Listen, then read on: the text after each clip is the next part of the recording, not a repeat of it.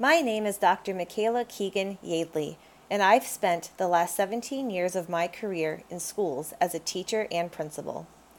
I started the Dissect Ed podcast to help you by using my strengths of connecting and relating to bring amazing guests to you each week. We will cover a wide range of topics related to all aspects of and roles in education. My goal? For you to enjoy and feel successful in your role so we keep amazing teachers and leaders in schools. Thank you for all you do. Take care and enjoy.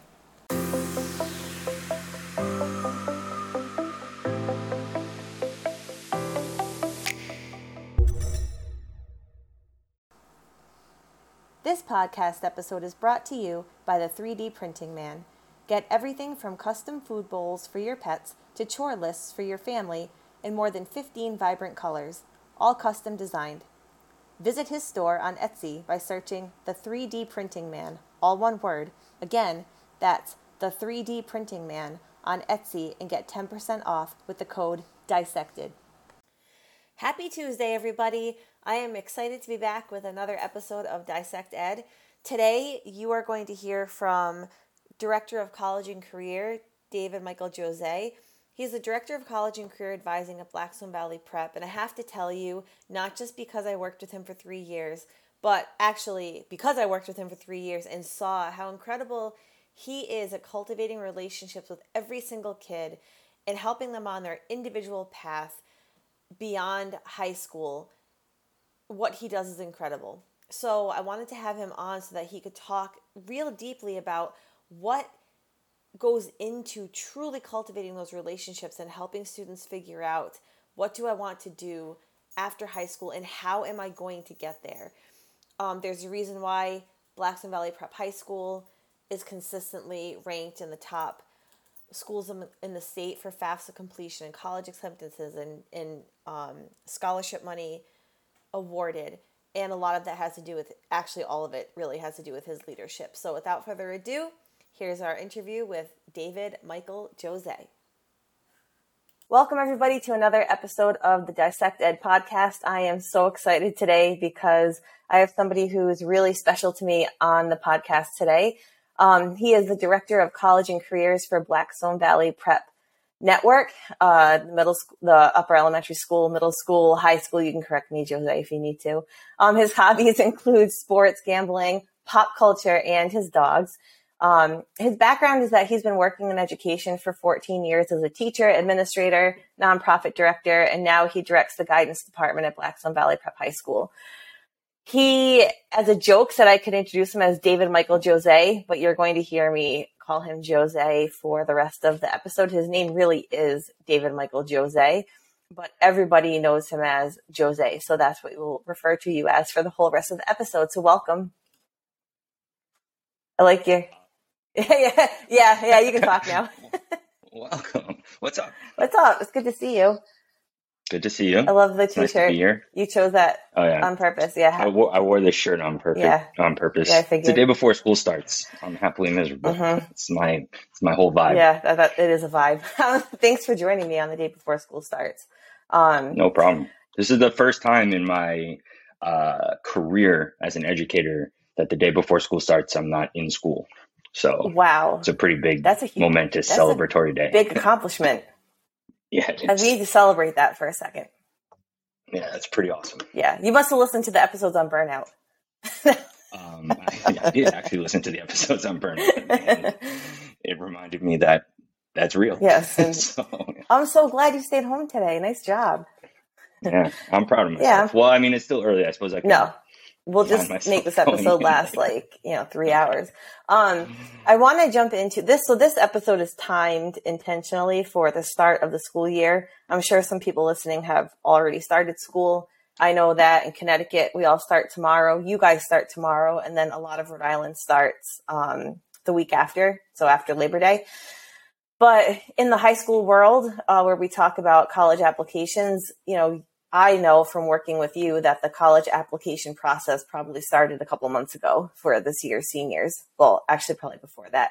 Um, and I say this without, you know, um, shading anybody that I've worked with in the past at all. I just happen to have met you, and you are the best college and career counselor I've ever met. Um, I know, sorry, I have to say it because it's true.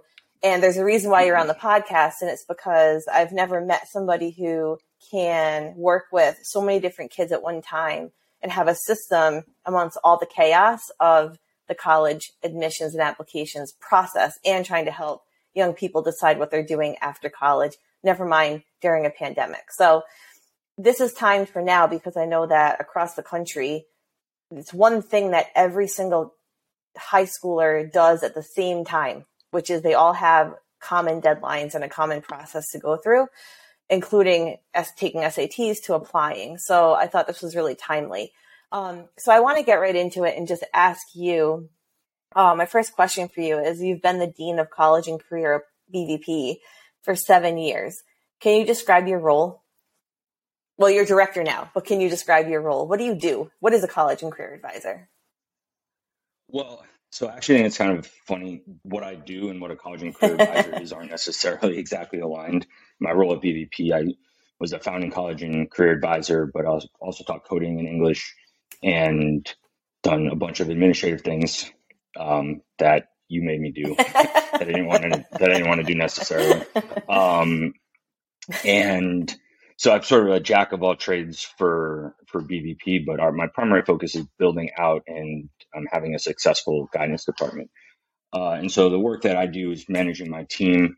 We have uh, two pretty incredible college and career counselors, Ashley Gemma and Lorena Arango. They'll be super mad that I'm shouting them out because they're all like me and they don't like that, but they're pretty amazing. And we have a partnership with the College Advising Corps, uh, which provides us with an AmeriCorps uh, members how we got Ashley.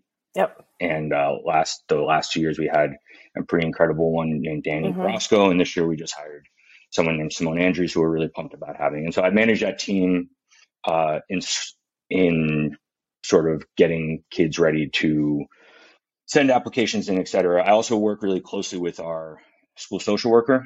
Uh, so like guidance has this blurry line of it's not really mental health counseling, mm-hmm. but there's a lot of times kids come to you with things that need to be addressed with mental health mm-hmm. counseling or with sort of a licensed professional. And so my relationship with our school social worker is really helpful because kids can come from an office. I can literally stand them up and walk them next door to her office and say, like, I think the three of us need to have a conversation about like what to do next. Um, and so that's that. I mean, that's really the bulk of what you do. I try to spend as much time as I can with students, as you know, and as anyone at the school knows, I would prefer the company of 400 students to two adults. yes, that's true. um, and so I like to try to spend as much time in the beginning of the year getting to know the freshmen as well as organizing the uh, the seniors, and then sort of work with the 10th and 11th graders sporadically throughout the year. This year's a little bit different. I mean, it's different for like 17,000 reasons, mm-hmm. but for our 10th graders this year, like most of some of them have never been in our building because wow, they did distance learning all last year, right? So we have ninth and basically like two freshman classes. And so I have to work a little harder to get to know some of those 10th graders and the ninth graders uh, this year. But this particular senior class uh, is the first class to go from BVP's kindergarten all the way through to their 12th grade. And so it's a pretty big accomplishment for this group of kids. Wow, that's this year's senior class? That's the year's senior wow, class. time yeah. flies. Um, so, real quick, you mentioned ninth graders, getting to know ninth graders and then ninth and 10th graders as part of what you eh, try to intentionally set out to do. But we're talking about, you know, seniors and applying to college. Why would you, why would you intentionally try to get to know the ninth graders new to the building this year? Well, I, I mean, so part of the reason is because the college process isn't a college process; it's a process of self-discovery. And college is this sort of metric or, or stop on your sort of journey of self-discovery, but it starts before you start applying to college. So for a lot of it, I want kids to be able to feel comfortable coming to me to talk about like, hey, I think I want to be a dentist, right? Or I think I want to be an engineer, or I want to work here. And we can have those sorts of conversations and connecting the academic decisions that they make, right, and the academic goals that they set for themselves with a little bit of what they see themselves doing in the future. But so that's like the big picture reason why I would spend some time with ninth and tenth graders. Practically speaking, I have these notebooks for each grade and each page of the notebooks has a kid's name. And so throughout the four years, I try to write down anecdotes or conversations mm. that I've had with the students so that when I write their counselor letters of recommendation when they're seniors, they're authentic and true to the voice of the growth that the students made from ninth to 12th grade. And it's really cool in a letter of rec to say, I had this awesome conversation with this really energetic ninth grader who wanted to be a doctor and now he's applying to your business program and here's the here's what's happened in between then. And because there's so many kids i spend like i just have to write it down. So um i love that. another reason why I, was, I spend time with ninth and 10th oh i worked with you for three years and didn't even know you did that nobody knows i did that. That was like a trade secret that i am releasing wow. on your podcast here we but, go. hot take. All right. Um yeah. no i mean so I mean, that will probably come up though, things like that, um, over the course of this episode, because I do really want to talk about the fact that, yes, you know, I worked for you or with you for three years, I should say for you, um, because I really like, I kind of did, but, um, no, like as a head of school and you were, uh, dean of college and careers when I came in, um, you already had an incredible reputation, but that became so evident to me like on day two. So I I know how how incredible you are, but there's also there's data that speaks to the results of the work that you lead in the department. So I'm wondering if you can tell me a little bit about as background just Blackstone Valley Prep in general because there are people listening who may have heard of it before, don't really know what it is, may have some misconceptions about what a charter school in Rhode Island is versus say a magnet school in Connecticut or Massachusetts and then never mind across the country. So what is Blackstone Valley Prep? What's the composition? Is it a private school? Tell me a little bit about that before we go into um, kind of the results that you've gotten from students uh, in the college and career uh, realm. Sure. So I, I, mean, I don't have my, my fact sheet in front of That's me. okay. So I'm going to do this as uh, I don't want fact sheets anyway. okay, well, I'm just saying I'm probably supposed to read a, fact sheet right here. But uh, Valley Prep is a uh, is a intentionally diverse charter school network in Northern Rhode Island. Uh, what we mean by intentionally diverse is we pull from four different school districts, so students can apply to be a part of Blackstone Valley Prep uh, from Pawtucket and Lincoln and Cumberland and Central Falls.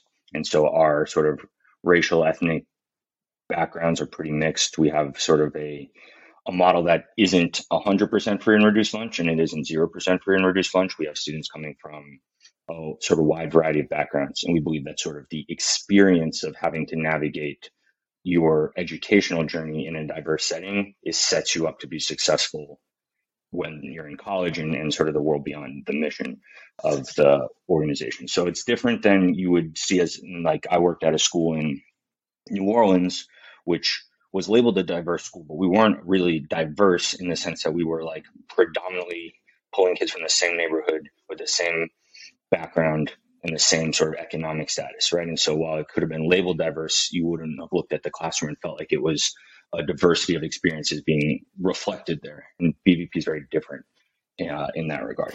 And you said apply, but that's a that's a lottery, yeah, so right? Apply, yeah, no, yeah. I'm sorry. So apply is probably the wrong. You have to fill out a thing to get in, but it's not weighted on performance or recommendations. Like you, we have a waiting list that's like a mile long, and part of that is because like we're chartered for X number of seats in the in the district, and so uh, what what happens is students apply. It's weighted for two things. The lottery is weighted for. Uh, actually, I don't know.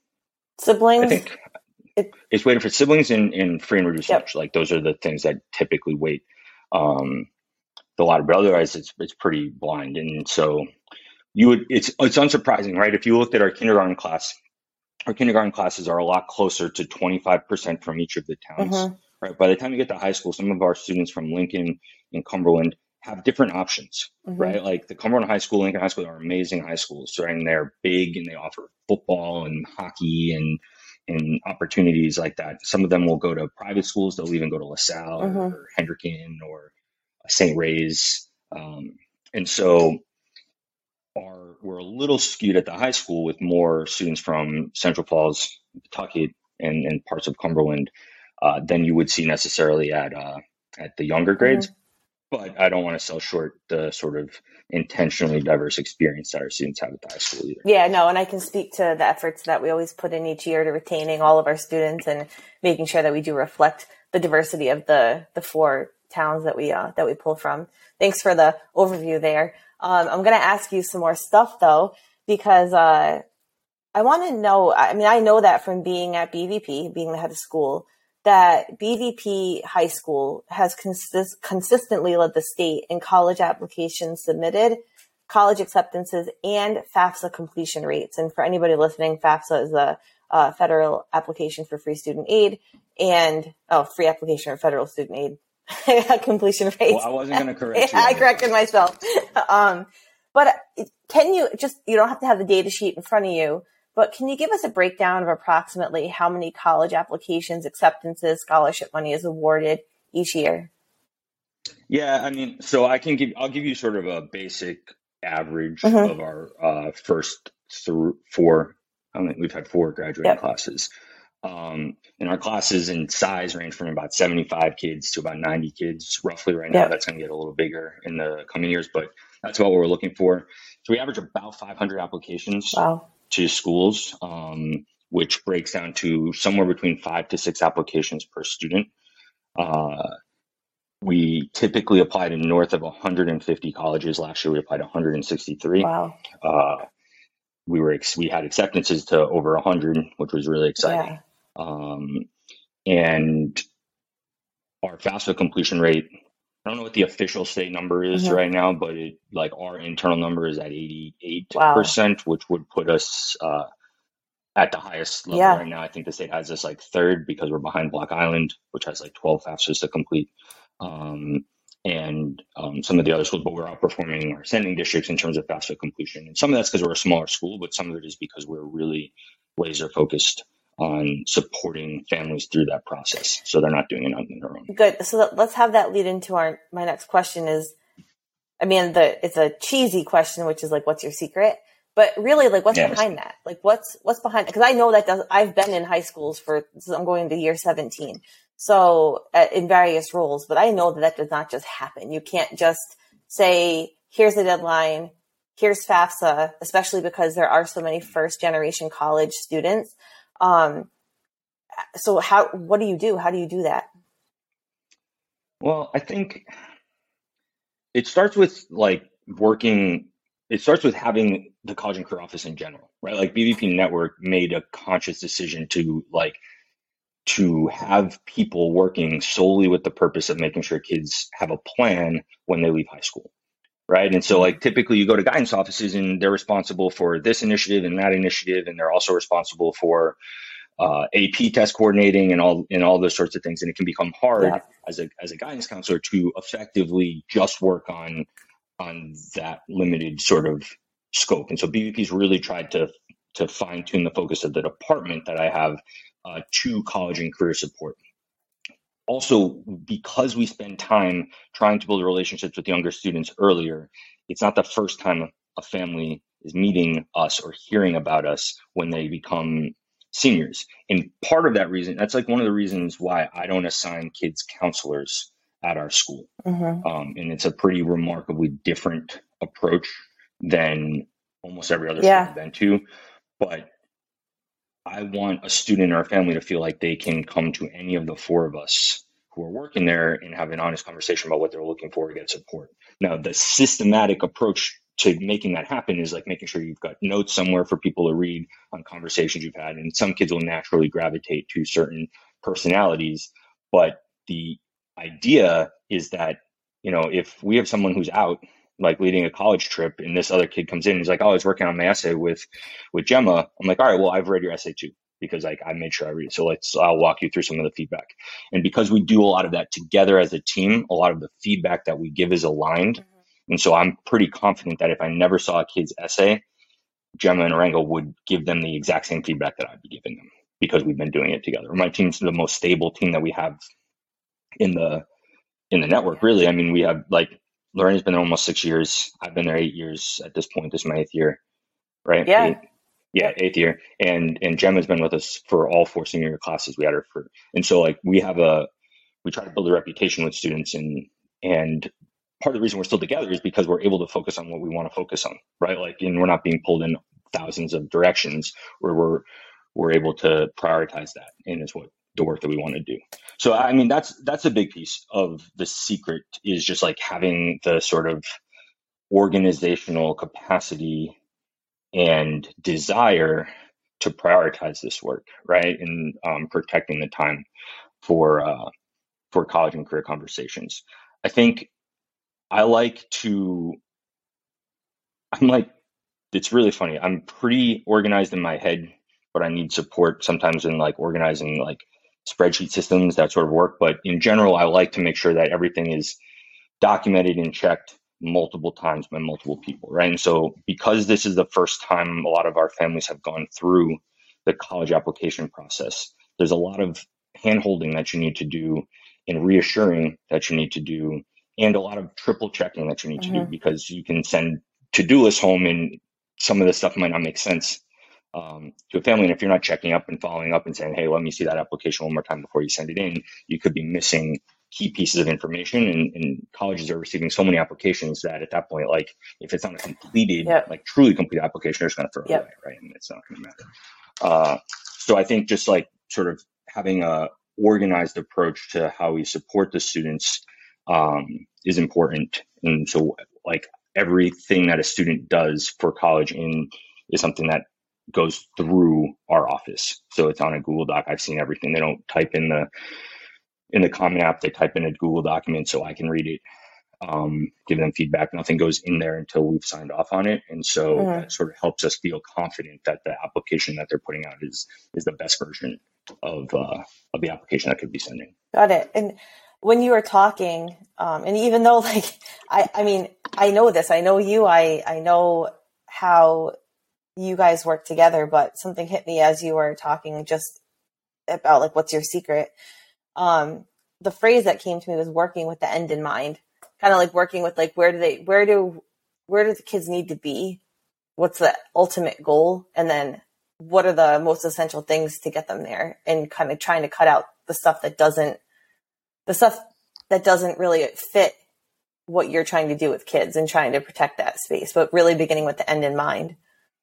Yeah, and I think in order to begin with the end in mind, like functionally, you have to ask like you, you can't be pushing students and assuming this is a one size fits all where I'm going to do a common application workshop where 30 kids are going to sit with right. me and they're going to go piece by piece because everyone's story is so individual, right? And the support that a student needs to fill out the common app can be wide ranging from like, hey, I filled it all out. Can you read it to me? To like, why am I doing this? To like, oh, I'm just going to do it to to get Jose off my back, right? Or some any of those versions mm-hmm. of it. And so I have a really hard time. I've really pushed against this idea of like having a seminar of just seniors where they're doing the work because it is such an individualized process. And like we're fortunate that in our schedule we have a block of time where there were our students are working with mentors, and that's mm-hmm. time when like we can pull them, and so they're not missing academic time, but they're able to have one on one or one on two sort of conversations and support. Mm-hmm. It allows us to pull family members, have that sort of those conversations as well.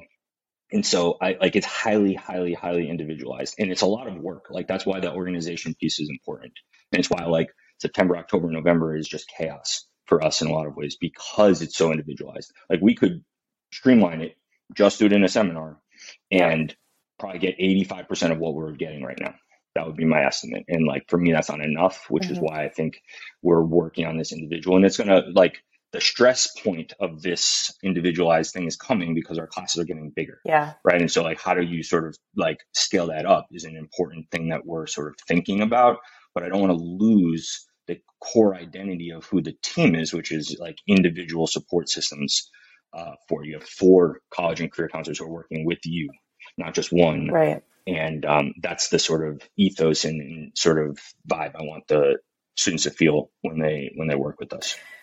I mean, it's working because you're leading the state, especially in FAFSA um, submission, which is is so important. Um, when do you start that conversation about FAFSA? Like, is it after they apply? Like, when do you start talking to kids and families about that?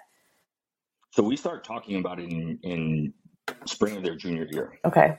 Um, and so like the one of the first parts of filling out a FAFSA is creating an FSA ID, right? And having an ID for you, and the student needs an FSA ID, and the family needs an FSA ID. And so we usually will have workshops for juniors to make their FSA ID mm-hmm. as one of the sort of first indications that we're now on this college application journey okay. together.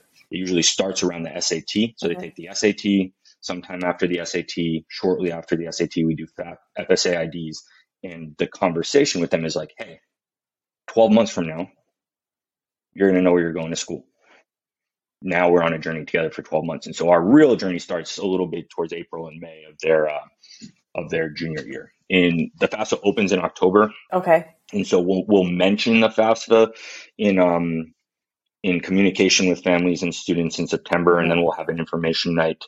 Uh, and then we also do like a wide, now, I, I mean, I'm not sure what it's going to look like in a pandemic setting, but we do this sort of FAFSA workshop night mm-hmm. where not only do we introduce it, but it's like if you bring your taxes in, like we'll help you fill out the FAFSA right here. Yeah. Right. And so we see like we try to get them in and some families are like, thanks for the information, we can do it. And some families are like, I we need support. Some families are like have complicated financial situations, right? And so therefore they sort of make appointments with us to do it on their own. But we try to be as involved as the family wants us to be.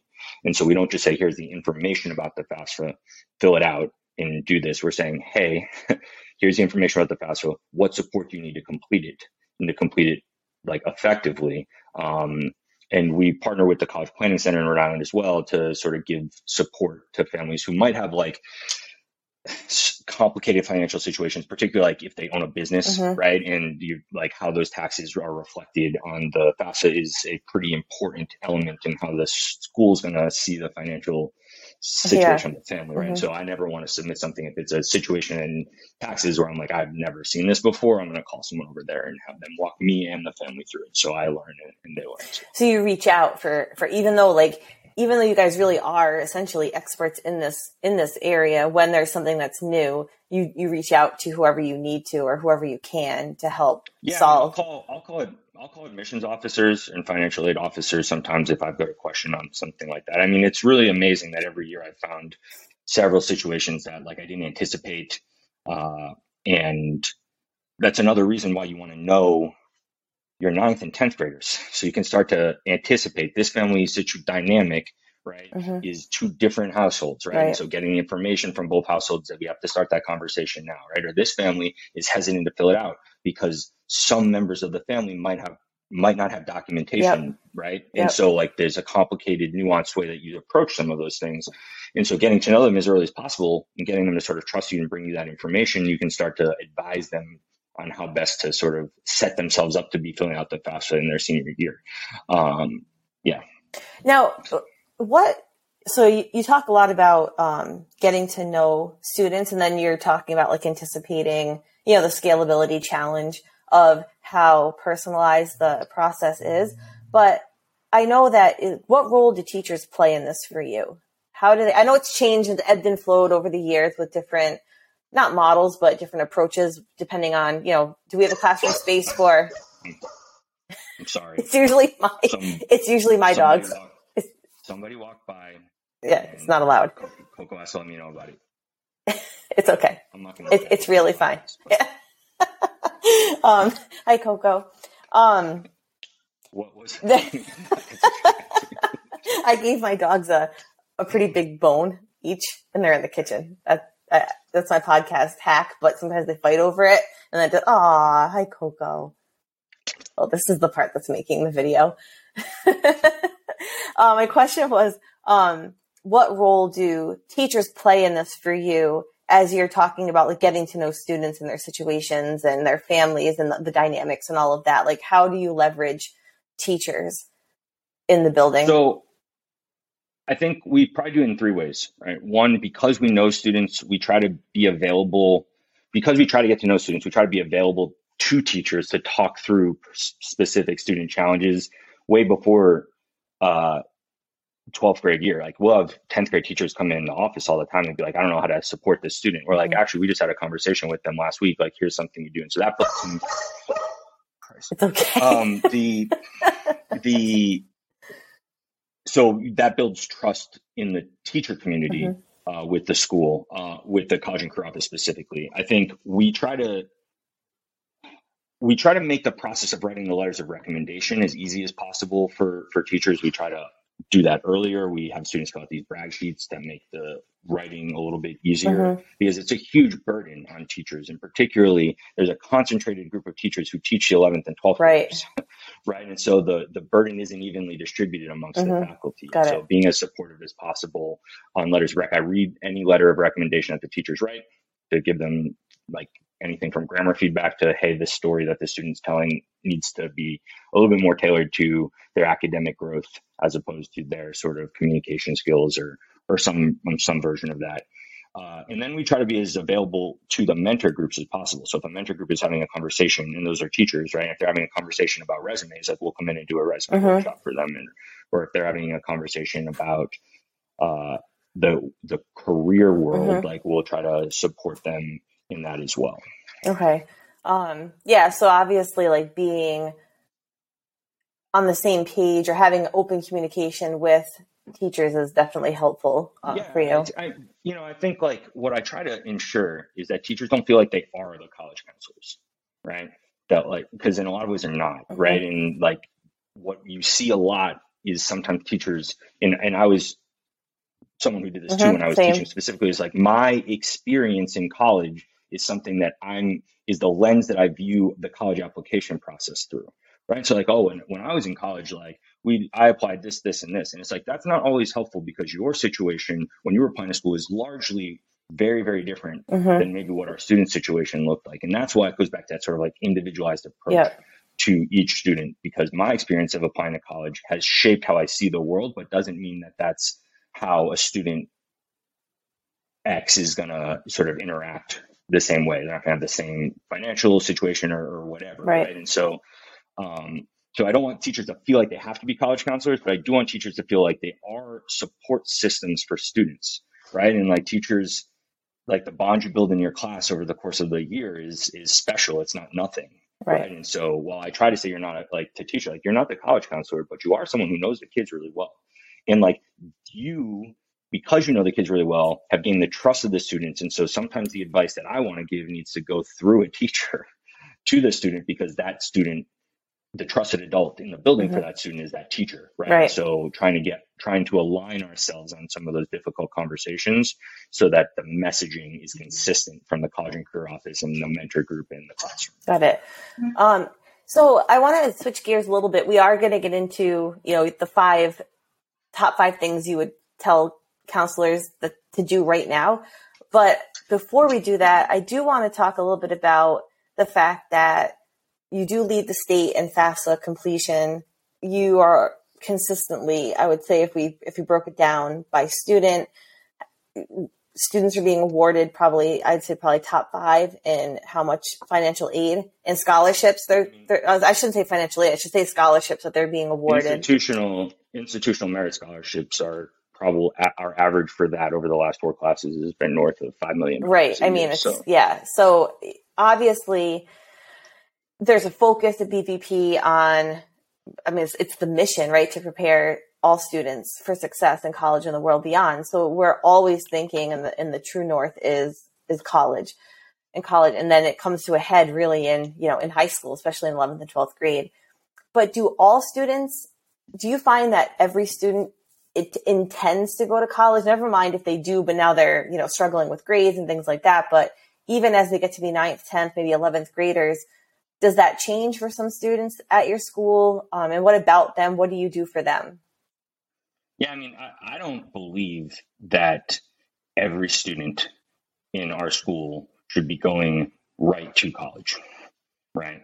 And so, like, that's just sort of like my operating mm-hmm. principle is that there the the pathways and journeys that that kids have are so different in the circumstances that impact like the circumstances last year with the pandemic changing like entire lifestyle situations yeah. for families changed whether or not students were planning on going to college and now they were picking up shifts at jobs to help pay the rent right. so people weren't getting evicted and now college seems just like going and paying money to to to read Aristotle, mm-hmm. right? Or to or to practice like statistics doesn't seem as relevant. Okay. Yep. Right. That sense. So like that piece is important too. But some kids will come in and be like, man, I'm not going to college. And I'm like, I'm not going to make you go to college. Mm-hmm. What I want you to do is have a plan. I want you to like know what you're going to do when you leave here. maybe that's take a gap year. Maybe that's go to an organization like Year Up mm-hmm. you get some college credit and some internship type experience. Maybe it's just getting a job at like Electric Boat or or someplace like that. I think the the goal for me is that students have thought through it and that they have options. So I really encourage all of the students to apply to CCRI, the Community College of Rhode Island, mm-hmm. partially because we have a, a program in Rhode Island where you can get those two years for free yep. if you go right from from high school to college, but also because like you know students change who they come in with as as mm-hmm. people in ninth grade and 10th grade and 11th grade and they change honestly from september of their senior year to may of their senior year when they're making that decision and sometimes so may, may, to, may to september when they see their friends well, going as well sure. right and so yeah i mean i was just filling out an application for ccri last night with a kid and uh, that's a kid who was just like i'm not going mm-hmm. and then like all the friends went to orientation mm-hmm. and we're doing that and they're like i actually think maybe i want to do it i'm like well why don't you just apply and see like you you know so we don't really push college for all but there's a dangerous line there right because you don't want to lower your expectations mm-hmm. for what students are capable of by saying you don't want to do college so i'm not going to force you into it you have to supplement that i don't want to go to college with like all right well what do you want to do right uh, talk to me about it. let me help you find some job or some internship or something that's going to be connected to what you think you want to do so you can experience that. Right. If you want to be a, if you want to get your CDL license, right, and drive because you need to be more, you need a schedule that's more predictable and you can't go to school because of your family situation or whatever mm-hmm. it is, like I'll help you figure out how to do that. um, and so, you know, sometimes students can feel really intimidated to come to the college or career office and be like, I don't want to go to college. And for us, it's like, that's not the goal. Yeah. Right. Like we want you to be able to come to us and we're never going to tell you what to do. Mm-hmm.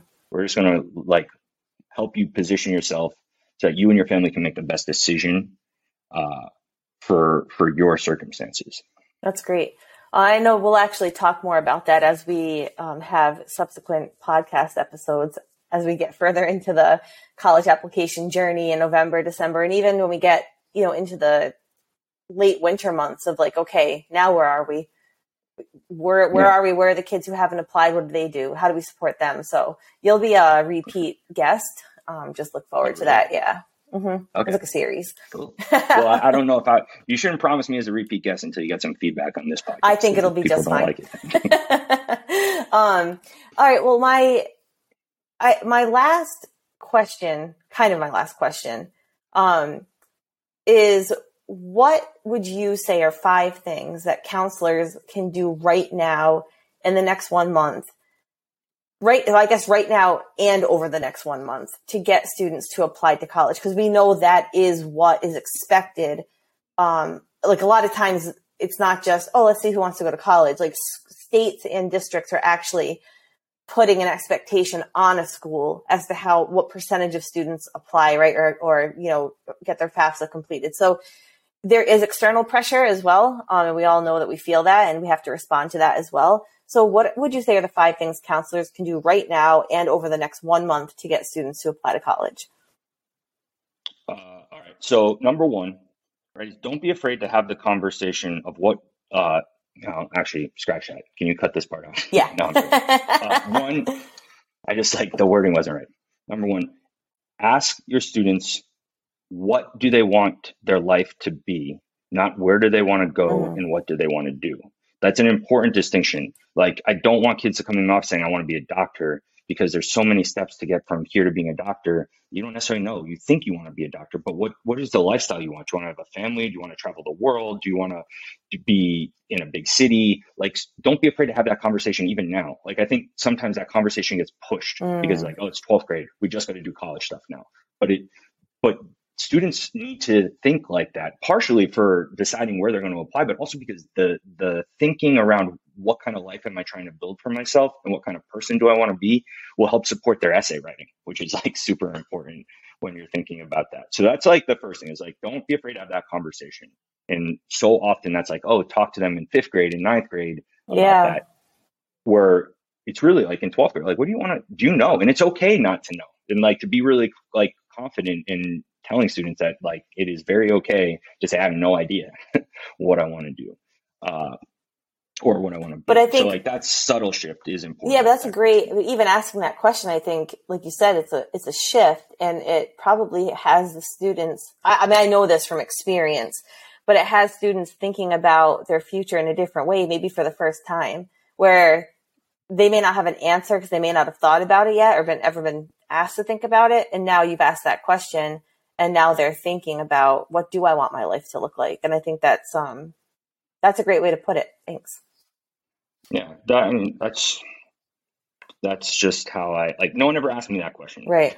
Yeah. no one asked me what I want to be. It was always like, are you going to be a doctor, an engineer? Like not at home, but like Mhm. at school. It's Yeah. like, are you going to be a, a professor, engineer, doctor, lawyer? Like, but they're like doctors have all. That's just a part of who they are, Mhm. and we have to sort of decouple this idea of your career being your identity, right? So like like pushing away this like, what do you want to do? It's like, who do you want to be? And then like, what careers can support that, right? What are the skills that you anticipate utilizing, right, in the life that you're trying to build? Do you want to be talking a lot? Do you want to be around people? Do you want to be helping people? Do you want to be writing? Do you want to be communicating, traveling, whatever it is? What are the skills or or elements of the life that you can then translate to like, okay, that sounds like maybe you're you're looking for some type of teaching professor type job. Let's talk about what that pathway looks like, right, and what it could potentially. Yeah, So that's that. an important distinction, sort of like decoupling those Okay. things.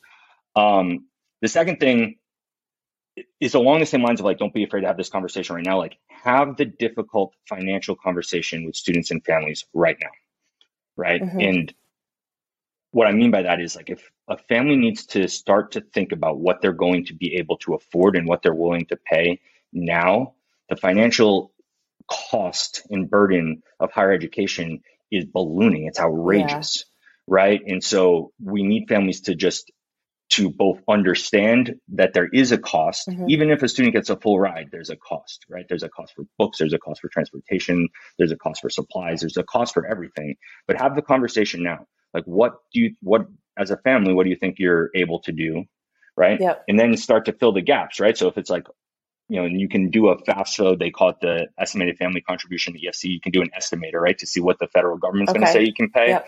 And then you can match that with, on average, what percentage of need does a particular institution meet? And you can create some type of number that's like, okay, well, it's going to look like if you were to get into school, it would probably be $12,000, right? What's, how is that $12,000 being paid? Yeah. well, some students got to take out loans, parents got to take out loans, some of it pay monthly, like however it is, like you have to start thinking about that now. Because I never want students to be in a situation where they're applying to schools that aren't financially viable if they get in. Mhm. Like I always tell students, although I have you put safety schools on your list, I want you to be making a college list, whereas if you only got into one school, you'd be comfortable going there and you'd be able to go there. Well, I, It's not just like, oh, would you be happy there? It's like, can you go there? Well, I Like, remember- only, I remember with our second graduating class, um, there just seemed to be so many kids who had gotten into schools that they had been working so hard to get into. They got in, had a great financial aid package, but there was still such a gap between what they got covered versus what the family would have to come up with. And I remember those, I mean, the tears. I think you were crying and Gemma and um, Aringa were crying, and it was just the, the family's crying. And I remember you had a lot of those. They were crushing at that in the spring that year. For some reason, it just seemed to be more. Um, and those are really tough conversations to have and have a kid have to make a decision then without ever having thought that that could possibly happen. Yeah, I mean, this is the the balancing act of of college counseling to shift from like aspirational to real, Mhm. right? Like you want so often like the kids to be aspiring to like I want to go to this school and go this, and then there's like, all right, well, you said you wanted to go to Stanford your whole education career, but you have C pluses, so unless you're a world class saxophone player or violinist or can run a a hundred meter dash in nine seconds or something like that, Yep. right? Like it's not maybe Stanford's not likely. Mhm. So there's the, the that piece, which is like let's apply to schools that are appropriate, and then there's this other piece. Let's apply to schools that there's a chance we can afford. yeah. Now, sometimes you have to take a little bit of a leap of faith though, because you're applying for scholarships. You're like, I'm Right. probably not going to be able to afford Boston College, but if I get into Boston College and I get the Stevens Institute scholarship, right, I might be that gap might be something the family can work with, right? Mhm. So it's not it's a hard and fast line, but have that conversation now, so families are having that conversation because no one had that. And when I grew up, like we had that conversation yeah. on April 28th, and I had to decide by May 1st. and the conversation April 28th wasn't like, "What do you think?" It's like you're going here because that's the place that we can afford to send you. Oh, so you didn't um, go to Providence College because it was better than URI because you knew that URI was well, better. No, Providence College is a superior basketball program to URI, but I didn't go there because I wanted to go there. I went there because my family told me I was going there. That's where I had to go. And I was pretty, I was pretty pissed about it too. Mm-hmm. And so like some of like the things I think about is like, well, how do I make sure that kids aren't being forced to go someplace? Like if I knew I was going to be forced to go to PC, I probably wouldn't have applied to PC. Mm. Right. And so that's, so that's the second thing. Just mm-hmm. like, don't be yep. afraid to have that conversation. No. Uh, the third thing I, I like to say, like organize them so that you can organize yourself. And what I mean by that is like spend some time in the Google Suite that you're using or, or however students are using and make documents for each of the kids. Okay. Make templates that they're filling it out, mm-hmm. make folders for them and say like everything that gets written gets written on these documents mm. so that you can see it. Because so many times kids will just start a new document, they'll share it with you, and all of a sudden I get six personal statement documents from the, from a kid, and I'm like, I I don't know which is the most current or anything like that. Like organize them. Mm-hmm. This is a hard process. Give them a process for looking through the Common App to dis- discern what the supplemental essays yeah. are and a place to put those, right? Like do do that as well. Like so much of what our belief at at BVP in the college and career department around applications is that the story that you tell, like the essays, are the most important part. Mm-hmm right? Like colleges are de-emphasizing the SAT left and right, right, right? Like three years from now, who knows if like we're doing the SAT the same way we're doing it right now. Right. But the story you tell, particularly with these this class and, and next year's class, who had their ability to build activities and interests and resumes right. severely limited by a pandemic, like the story you tell is important. Right. And so, really organizing them, it's not a natural process to organize students. Like students you have to treat it like an extra class without it being an extra class. And so just organizing it for students that way is really, uh, I think is really helpful. Mm-hmm. And so it takes some work on the front end for, for you, but I find it because so much of our work with students is giving feedback on essays, it's helpful for me to know where I'm looking um, and teaching students how to use that. Um, I mentioned this before, but like number four is like have students fill out their brag sheet. You know, like we have brag sheets created with questions about what are your goals or what, you know, describe your proudest academic moment or what would be three adjectives that your friends would use to describe you and like do that, but force the students to answer all the questions. It's really helpful when you're developing your council letter of recommendation to have that information, right? But it's also really important to uh, the teachers mm-hmm. and in filling it out, students discover maybe a little bit more of a line of what they might want to major in or or maybe spark some ideas for their for their personal statement. And so I find brag sheets to be super important. It's something I didn't hadn't considered and we kind of scrambled to do our first year and we sort of kind of worked and refined it over the course of the last four years. Uh, and then was that that was number four, yep. right? So the fifth thing is, you know, we always tell students like demonstrating interest in colleges is important, right? So like attending info sessions, whether it be virtual or in person mm-hmm. or anything like that, and getting your name in front of an admissions counselor is important. But in going to, and I go to all these info sessions, yeah. Like there's, they're not that different. Right. Like most schools are telling you this cool new gym that they built, and here's all the different majors and clubs that you can join. And the difference is this school has 3,000 kids and this school has 10,000 kids. Right. And this school is ComAv, right? And this school has a quad, right? Mm-hmm. Yeah, yeah. And so the info sessions are important to demonstrate interest, but the real important thing to discover the vibe, as the, as like I talk about kids of the students, is to connect with students who are at the school. Mm-hmm.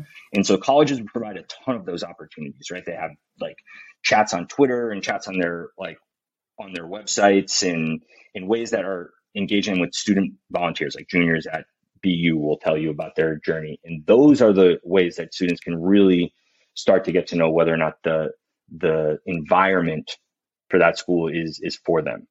Right. And so that's how you do it, even if you can visit the schools, right? Like visiting schools now is a little bit like you gotta be vaccinated. Maybe they're allowing you to do an outside tour. It depends. Yeah. So you can do virtual tours and it's all important, but like does it really matter what the library looks like? Are you going to go to a school because this library's got six floors as opposed to four floors, right? Or because this library's got like the complete edition of William Shakespeare? They all have the complete edition of William Shakespeare, yep. right? Like, what's the all cafeteria food stinks, right? Except for on except for on parent weekend when cafeteria food is magically amazing, right? Like that's that, that happens. It doesn't matter. It's always the same. Yeah. So you have to just like encourage students to to find the opportunities that colleges are providing them to interact with the students who go there because that's the way to just get a better sense of like what is it like to be a student at this school right? And that goes from everywhere. That goes from providence college to the naval academy to university of hawaii to community college of rhode island right? Like you have to get them to talk to students. And some of the most powerful student testimonials that we've put in front of our kids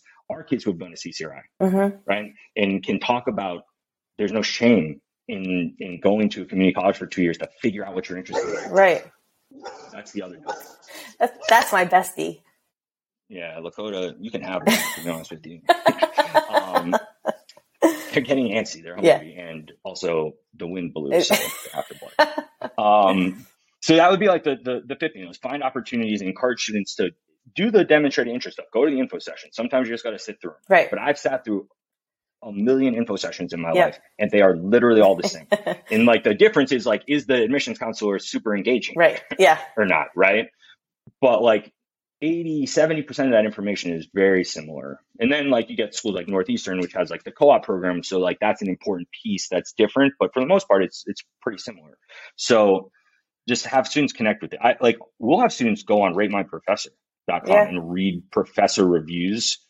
Uh, and I always tell students like, hey, there's good and bad professors everywhere, but like hear how kids are talking about the good professors, right? Are those professors like hanging out on the quad with you and, and doing this? Are those professors really strict about you can only contact me during office hours or whatever it is?